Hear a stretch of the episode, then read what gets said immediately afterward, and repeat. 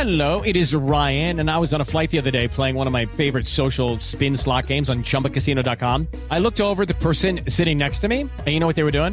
They were also playing Chumba Casino. Coincidence? I think not. Everybody's loving having fun with it. Chumba Casino is home to hundreds of casino style games that you can play for free anytime, anywhere, even at 30,000 feet. So sign up now at chumbacasino.com to claim your free welcome bonus. That's chumbacasino.com and live the Chumba life. No purchase necessary. VGW Group. Void were prohibited by law. See terms and conditions. 18 plus. Hey, let's bring in Larry Hackett, our ABC Entertainment buddy. Uh, you can check out Larry's podcast, The Entertainment Brothers, heard on iHeartRadio.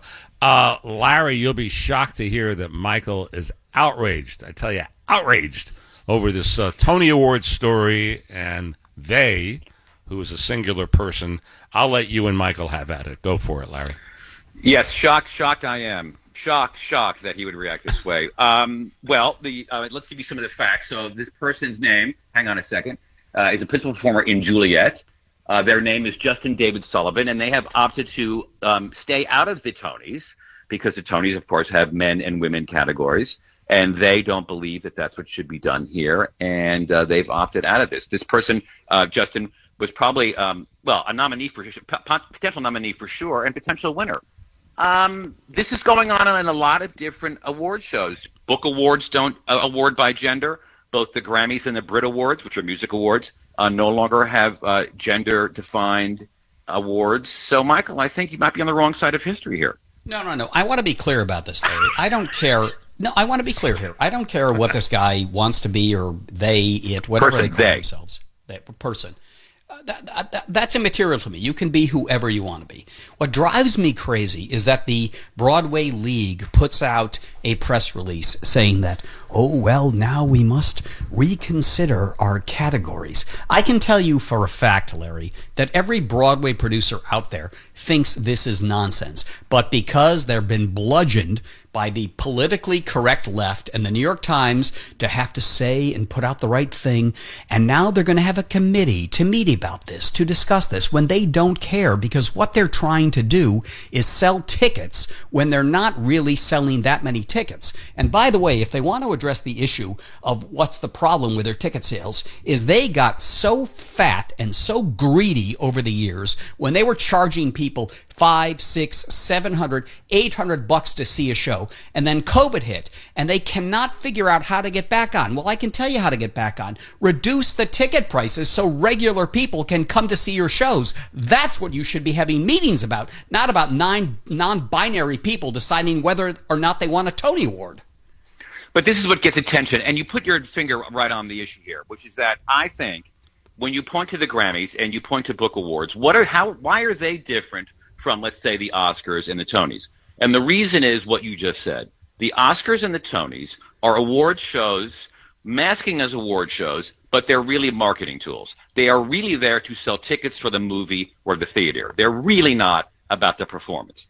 And the fact of the matter is, as you point out, whether it's the studios in Hollywood or the producers on Broadway, what they really want to do, and the reason they're resistant to these changes, is because if you have male and female categories, you have more awards and you have more opportunities to promote your movie.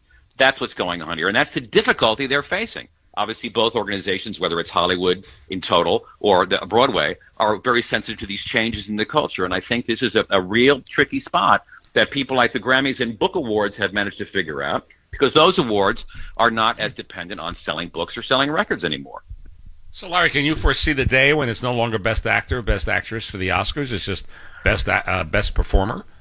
Well, I'll tell you a story. My daughter is 24 years old, and we were watching the Oscars probably 10 or 12 years ago, and she said to me, "Why do they give awards to men and women?" And I confess I'd never thought of it before.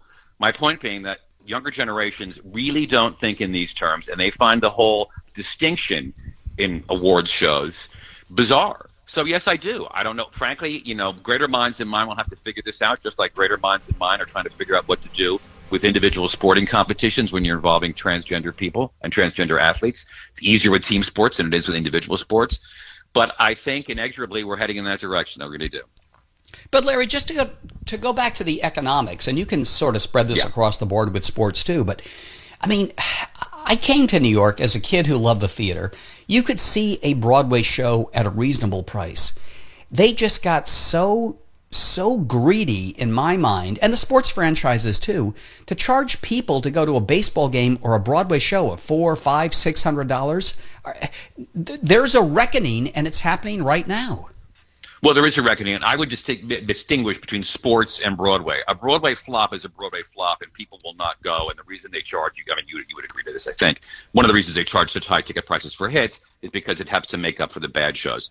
When you look at the Garden, the Knicks haven't been the Knicks haven't been you know threatening to win a championship in the 30 odd years, right? Nevertheless, the ticket prices go up and up. Why? Because the Dolans can charge those ticket prices because people want to go see a Knick game, irrespective of how you know good the team is. So there's a bit of a distinction there, but I think you're absolutely right, and it's getting out of control. You know, it's interesting we're talking about this on the day after they stopped producing the 747. Crazy connection, you might argue, but the 747 in the mid in the mid 60s changed airline travel and made it basically available to the proletariat, and it changed the economics of how people flew and what what flying yeah. meant. Maybe something similar ought to happen on Broadway or uh, or in the Garden. Fat chance, but we can pray. hey, Larry, thirty seconds. Alec Baldwin, go. Alec Baldwin, look, I read the complaint. I think it's going to be a. I still think it's going to be tough to convict him here. Some several things he needs to do, and we talked about this on our podcast. Number one, he needs to hire a local attorney. Nobody knows better the judges, the jury. Yeah. I'm not saying that in a kind of like, suspicious, way, but you need local attorneys on the ground. If he shows up with a Hollywood crew and, and big power attorneys, it's going to sit badly with the locals, and I think that's going to be getting off on the wrong foot. Local attorney, local attorney, local attorney. Larry Hackett, ABC Entertainment contributor. His podcast, The Entertainment Brothers, can be heard on iHeartRadio. Thanks, Larry. Interesting stuff. Appreciate it. Thanks, fellas. Take care, Larry. Bye bye. Hey, coming up next, another day. Hey, we have some more line George Santos nonsense. The story that never gets old. Appropriate enough on Groundhog Day. We'll bring you up to date next.